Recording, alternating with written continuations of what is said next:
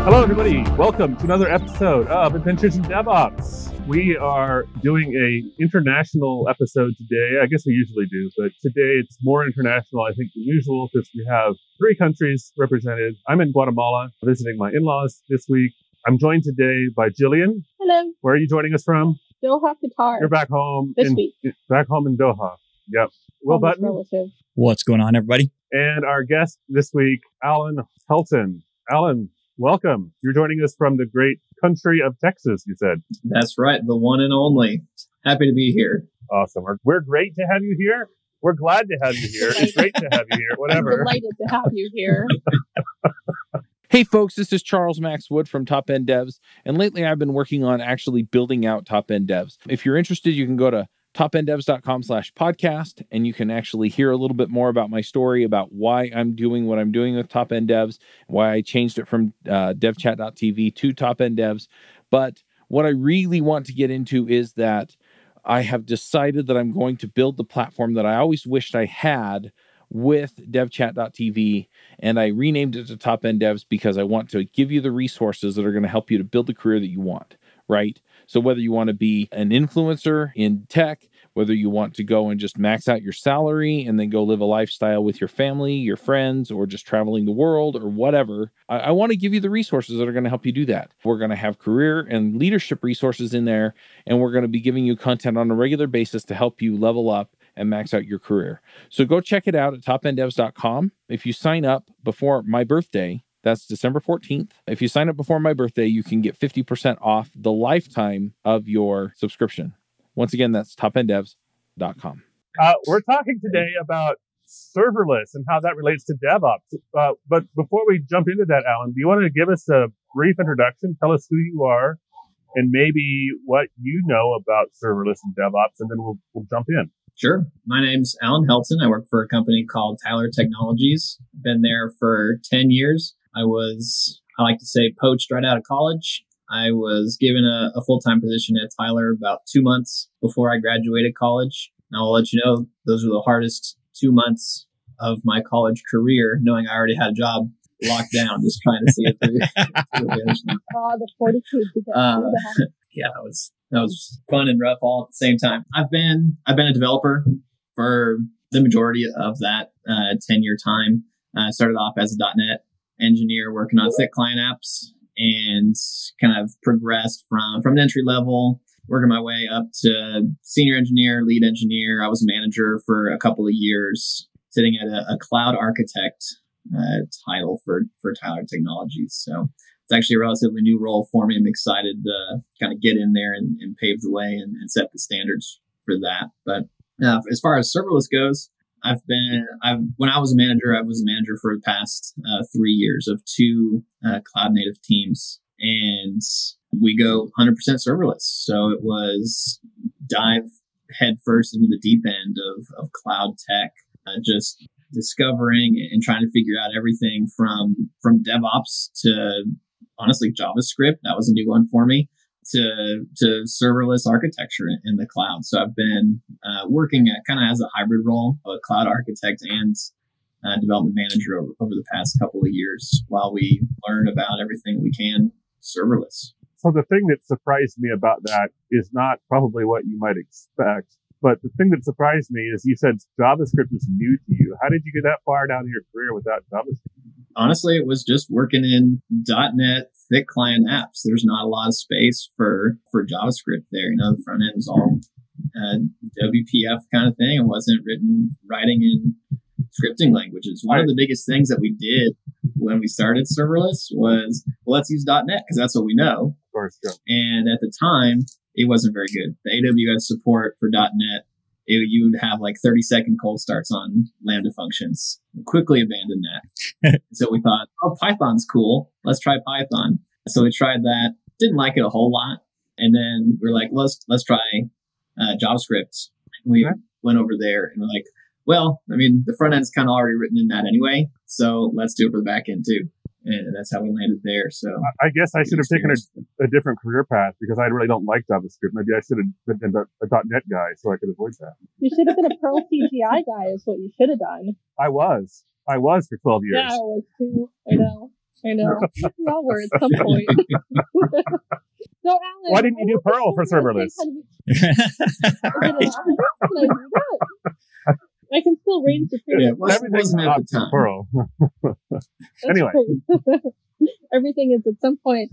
You know, so Alan, I think I'm gonna play the role of the skeptic on this show, and that I don't get serverless. Like, I haven't even looked at it much because I'm like, I know there's a server there. I think you're trying to keep me away from it, and I don't know how I feel about that. So, like, I need this explained to me in kind of, I don't know, you know, anxiety-reducing terms. What is the serverless? What is it doing? What is it keeping away from me? What if I need access? Because I know that there's a server in there somewhere, right? I don't believe this, but I'll let you take it. Sure. No, You're right. There are servers in serverless, but the whole gist of it is as a developer, as someone that's writing in serverless and using serverless tech, you don't care. It's abstracted away from you by the cloud vendor. I don't have to go in and worry about maintaining operating systems, installing packages, going and configuring load balancers or anything like that. I just don't care. That's what we're paying AWS to do, manage that for me. So me and my team of developers can focus 100% of our time on business problems. You know, when we're triaging an issue, we're triaging business problems in the code, not environment issues. So y'all are trying to code me out of a job again? This is like the third career path that I've been coded out of. I had a really big one for the whole thing. Was just installing bioinformatics software. That was it. That was my whole job. And then Conda coded me out of that job, and now I guess serverless is it going to code me out of the DevOps job? What do we think, guys? Well, I mean, it's still a thing. Somebody works for the cloud vendors doing this. You can still go there. You like AWS, Gillian? Why don't you just go work for them? No, I want for them to funnel money to me. Is the way that I want for that relationship to work. See what happened there? You said the word work, Jonathan, and she turned it into the word funnel. I think there's a lesson to be learned there. Probably so. The money should be flowing. So what does your DevOps workflow look like in a service? And you said you guys are 100% serverless, right? Mm-hmm. Yep. What's your DevOps workflow or DevOps environment look like in that type of situation? So we run a CI/CD pipeline where everything that we're deploying into the cloud is written in infrastructure as code, which is really where that DevOps kind of piece comes in. A serverless engineer is just as much a DevOps engineer as dedicated DevOps engineers are, because they're the ones that are actually controlling the infrastructure that's getting pushed out to the cloud. And I see Jillian smiling, trying to hold back. Maybe I'm a little overstepping my bound on that one a little bit, but let me actually pull that back.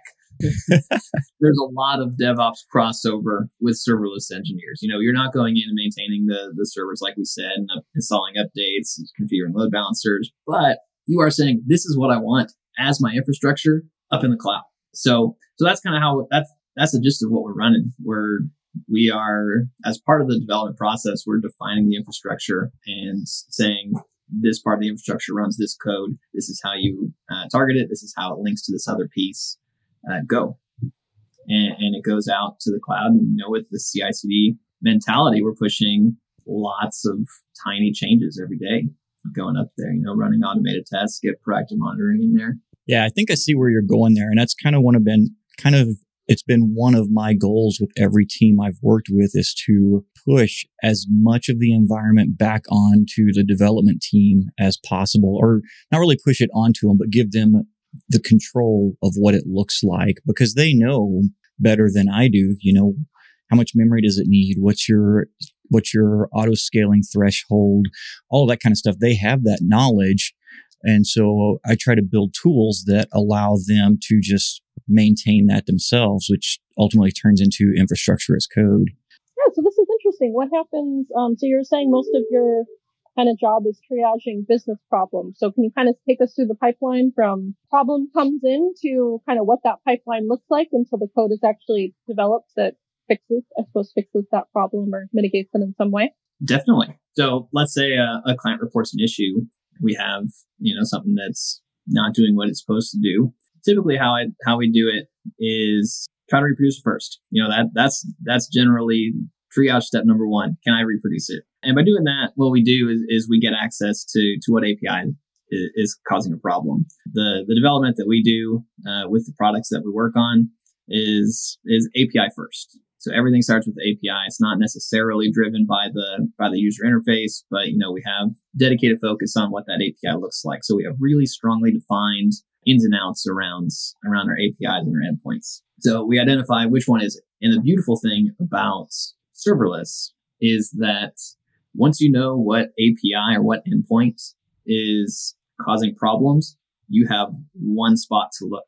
The beauty of it is that one endpoint equals one, in AWS's case, Lambda function. And a Lambda function is, at least it should, be single responsibility. It does one thing and one thing only. And that provides a super easy way to go in and triage. If I know what endpoint, I can go to the Lambda function immediately and troubleshoot a business logic problem in, let's say, 50 lines of code, because that's all that's confined in that area. I'm not sharing a bunch of code in a controller or anything. It's really one tiny silo that I'm looking at. Obviously, it gets a little bit more difficult once you start throwing in things like choreography and async development processes.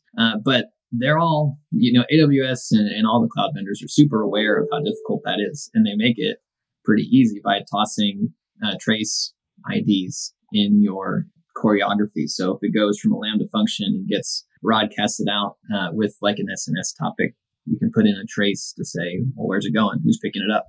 What's choreography? What's choreography? Great question. So choreography is, if you think about it from the dance meaning of the word, it's I'm going to do this and then I'm going to do that and then I'm going to do this move over here. With programming, choreography, there's two main types of workflows, I guess. There's choreography and there's orchestration. Let me start with the easier one. Orchestration is very procedural. It's, I know when I'm looking at it, I'm going to do this, then I'm going to do this, then I'm going to do this, then I'm going to do this. But with choreography in event-driven architectures, it's, I'm going to do this, and I'm going to tell people that I'm done. And the people that care that I'm done are going to pick it up and do something else with it. And then when that's done, I'm going to say that I'm done. And whoever cares picks that up.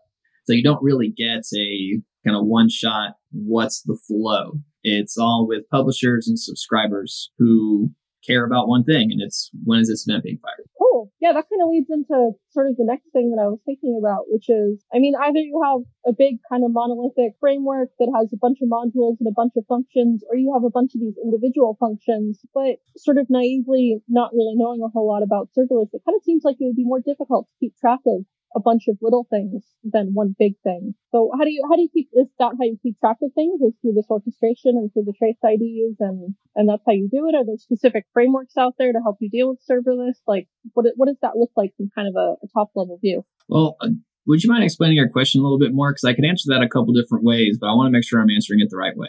Really just being it. So let's say I have an application and that application is calling many, many functions. So today I was working on an application, right, that has like a front end, and then the front end calls a bunch of different little APIs, right? And there, I suppose they could all be traced back to the front end that is a particular data set. And if I had presumably thousands of those, how do I keep track of like, okay, I have a problem somewhere. Where is the problem? Which serverless function does it point to? Do you group things by application type? Do you group them by business type? Do they have tags? Like, I really have no idea here. So I'm going into this very blind and maybe asking some stupid questions. No, that's not a dumb question at all, because when I first started down this boat, people asked me the same question. They thought, well, that's not a smart way to build big enterprise applications, because what happens when you get hundreds or thousands of Lambda functions? How do you manage that? Really, my immediate response is, how would you do it with the standard monolithic app? It's still the same amount of code, but it's really not that bad. It goes to planning and microservices and bounded contexts. So the way that we tend to run things is you have domain microservices. where you have a set of related functions that do things with a specific entity or type of entity. So everything that has to do with this, I'll use an industry example. So one of the applications that I work on is with warrants, like arrest warrants and search warrants. So everything that has to do with a warrant is put in a warrant microservice where we have all of our, let's say, 40 or 50 different functions that do CRUD operations or procedural things live there in that microservice. And the microservice for us, really, you could just say is a repository, a repo in GitHub, where it's separated out and everything that has to do with this lives here. If I want to look at something else, I will go and switch repositories to a different one. Really, it's a governance thing, because you could easily slip, that's a slippery slope. You start crossing bounded contexts or just want to put everything in one. Does that answer your question, Jillian?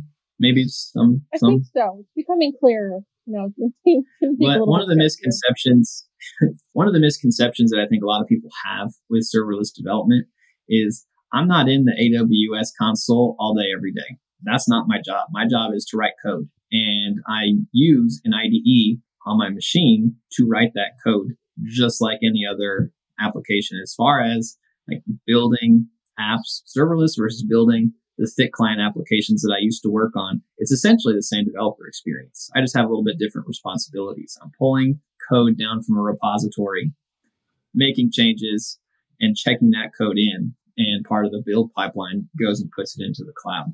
So I'm not ever really looking at lists in the AWS console of 1,000 different Lambda functions, trying to figure out, okay, what am I trying to change? What am I trying to find? I'm just digging through code like any other app. That segues into some of my questions, which is about the developer experience. When you're working with serverless code, are you able to do local unit testing, for example? Do you set up a local environment to do testing? Just maybe walk me through a typical feature or bug fix that you would do on a serverless function, and how does that compare to a monolithic application as you were talking about earlier? Yeah. So another thing, if you're looking to get started with serverless, don't fall into this pitfall I'm about to talk about. Don't try to bring the cloud to your workstation. Bring your workstation to the cloud. Traditionally, we're very used to walking through debugging sessions, right? We're executing the code locally. We put a breakpoint in the code and we hit F10 or F11, boom, boom, boom, boom, boom, walk line by line. With the cloud stuff and specifically with serverless, it's not really like that. AWS has made some significant efforts to make it as easy as possible to take your local development environment and push it into the cloud. We use what's called the SAM CLI, which is an acronym for Serverless Application Manager, I believe. Don't work for AWS, so I'm allowed to not know what that stands for. And what it does is it has this new feature that was released, I think, at the end of last year called SAM Sync. And what it does is it syncs up with your AWS account. So every time you hit save, it deploys your changes into the cloud. And you can run your local unit tests against your AWS environment that you're using for dev. And it will tail logs and bring them back down to your console. So it's not really running local at all. It's running in the cloud, but you can see what it's doing local. Perfect. So you're not going to be able to... So you're not going to be able to do that sitting on an airplane with no Wi-Fi access, but for almost any other scenario, you're going to be built. Is that fair? Yeah. I mean, you can develop local if you want. It involves, setting up some Docker configuration, and it does actually support that, but that's not the recommended one. Fair enough. Good. So if you are on a plane for however many hours, I don't know how long your flight was to Guatemala, but long enough. You can do it. It's not like you don't have that choice. Yeah. Good. So correct me if I'm wrong here, but isn't one of the key ways to be successful with serverless is to make, you mentioned making sure that your Lambda functions are really small and really tight. And then the output of those functions, like it receives some data input, and then it either does something and returns that, or does something and puts it out on a queue for something else to pick up, right? So it's very limited in scope. Yep. You're just building a bunch of little blocks and trying to chain them together. AWS has well over 200 different services that you can use. Not all of them are serverless, but they all communicate really well with each other, and they all have very specific use cases and purposes. You know, a lot of times you have to take into consideration what's the scale at which one of my API endpoints is going to run. Like for example, not me, but I have spoken with some companies that have just otherworldly amount of scale called hyperscale, where it's 10,000 to 100,000 requests a second, millions of requests a second. It's just unbelievable. And what they do is they don't run synchronous responses there. Basically, if you have your API endpoint, and what it does is it just pushes that into a queue and works off of that queue. In AWS, that's the SQS service, simple queue service. And it has a Lambda function that just picks off that queue whenever something's available. And it just processes that. And, based on what you've designed in your infrastructure, it will notify the caller in whatever way, be it a WebSocket or an email or a text message when that operation is done. It's really cool. There's a whole lot of stuff that you can do with to solve a variety of different problems. And that's one of the things that I really like about serverless when it comes to DevOps specifically, is I don't really have to worry about scaling. It does it for you. That's one of the benefits of using a cloud vendor, is that Lambda functions scale automatically based on the load. You can have up to 1,000 Lambda functions running concurrently in there, and it could be the same Lambda function. You could have 1,000 of these things processing the same type of request going at all times, and that's even a soft limit. Like, you can up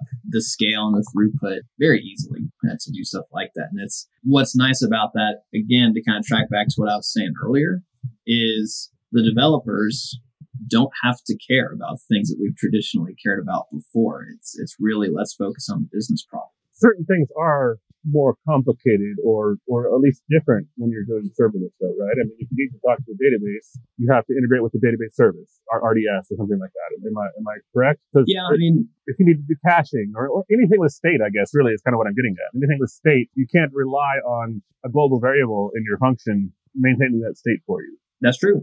That is totally true. Serverless is stateless. And you obviously take that into consideration when you're designing your application. So if I'm trying to maintain a state, like your example, Jonathan, if I was designing some random thing to do what you just said, first thing I would do in some of these functions is read and write from the database. Let's get the state. We're not persisting it in the server, but we're persisting it in the database instead, and we're fetching it. And it's really not hard to go and do stuff like that.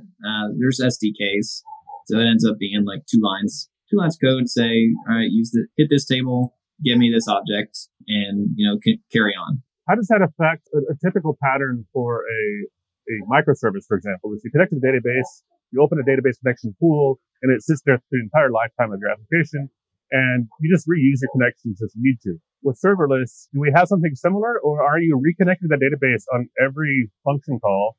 Because that sounds inefficient, but I'm sure that they thought of this. What's the solution? I don't have a great answer for you, but I have a great reason why I don't have to know about that.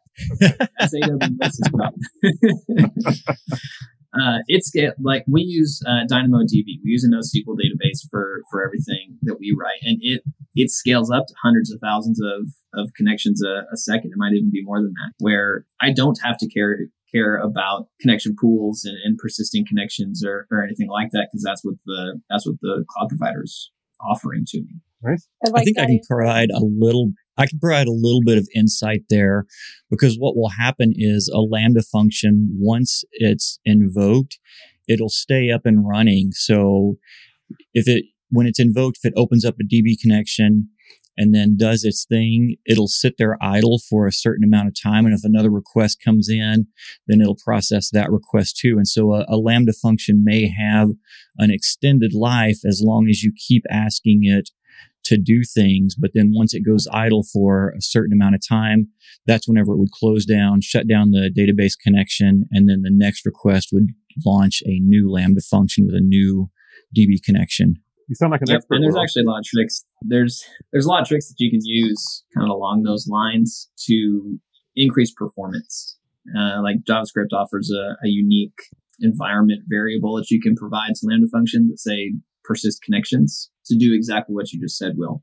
Oh. And you can there are things that you can do to also take advantage of these Lambda functions, potentially living for n number of executions where n is greater than 1. Example, if I'm loading secrets, same secret, right? But it's stored securely. I'm loading a secret to go use on some API I'm integrating with. What you can do is you can store those secrets after you load them for the first time in a global variable that's scoped to that Lambda function that will store those for the life of the Lambda function's uptime, which, you know, could be 10 minutes, could be an hour based on the load, could be whatever. But little nice tricks and nuances that you learn when you're in there, you know, all the time trying to figure out how do we make this faster? Because one of the things that we haven't talked about with serverless is that it's pay for uptime. Dun, dun, dun. Yeah, right. Which means that if you're writing code that's not performant, you're just throwing dollars away. You pay, fractions and fractions and fractions of a penny for an invocation of a Lambda function. You also pay for how much memory that Lambda function is used and what its uptime was when it's actually running your code. You're not going to pay for it sitting idle while it's waiting for another connection, but while it's running your code, you pay for that. And you get billed down to the millisecond. So if I have a really slow function that takes, say, 5 seconds, that's a pretty slow function. But it doesn't need to, right? Because I maybe could have broken out of a loop or called something a little bit easier, kicked an async process off instead of waiting for it. You know, if I get that down to 200 milliseconds, that ends up saving you a lot of money. You know, it's a different mindset trying to optimize for performance, not just because of the user experience, but because of cost. And that